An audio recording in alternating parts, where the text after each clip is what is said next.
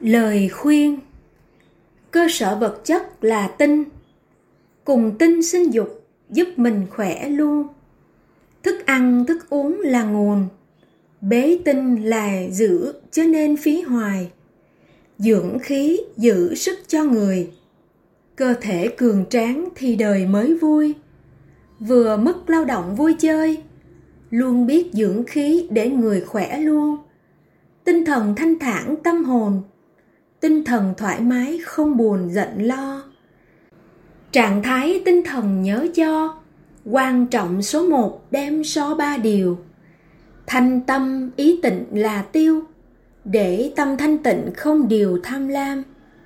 Tâm thanh như vậy mà làm, phật tánh hiển lộ tánh phàm tiêu đi.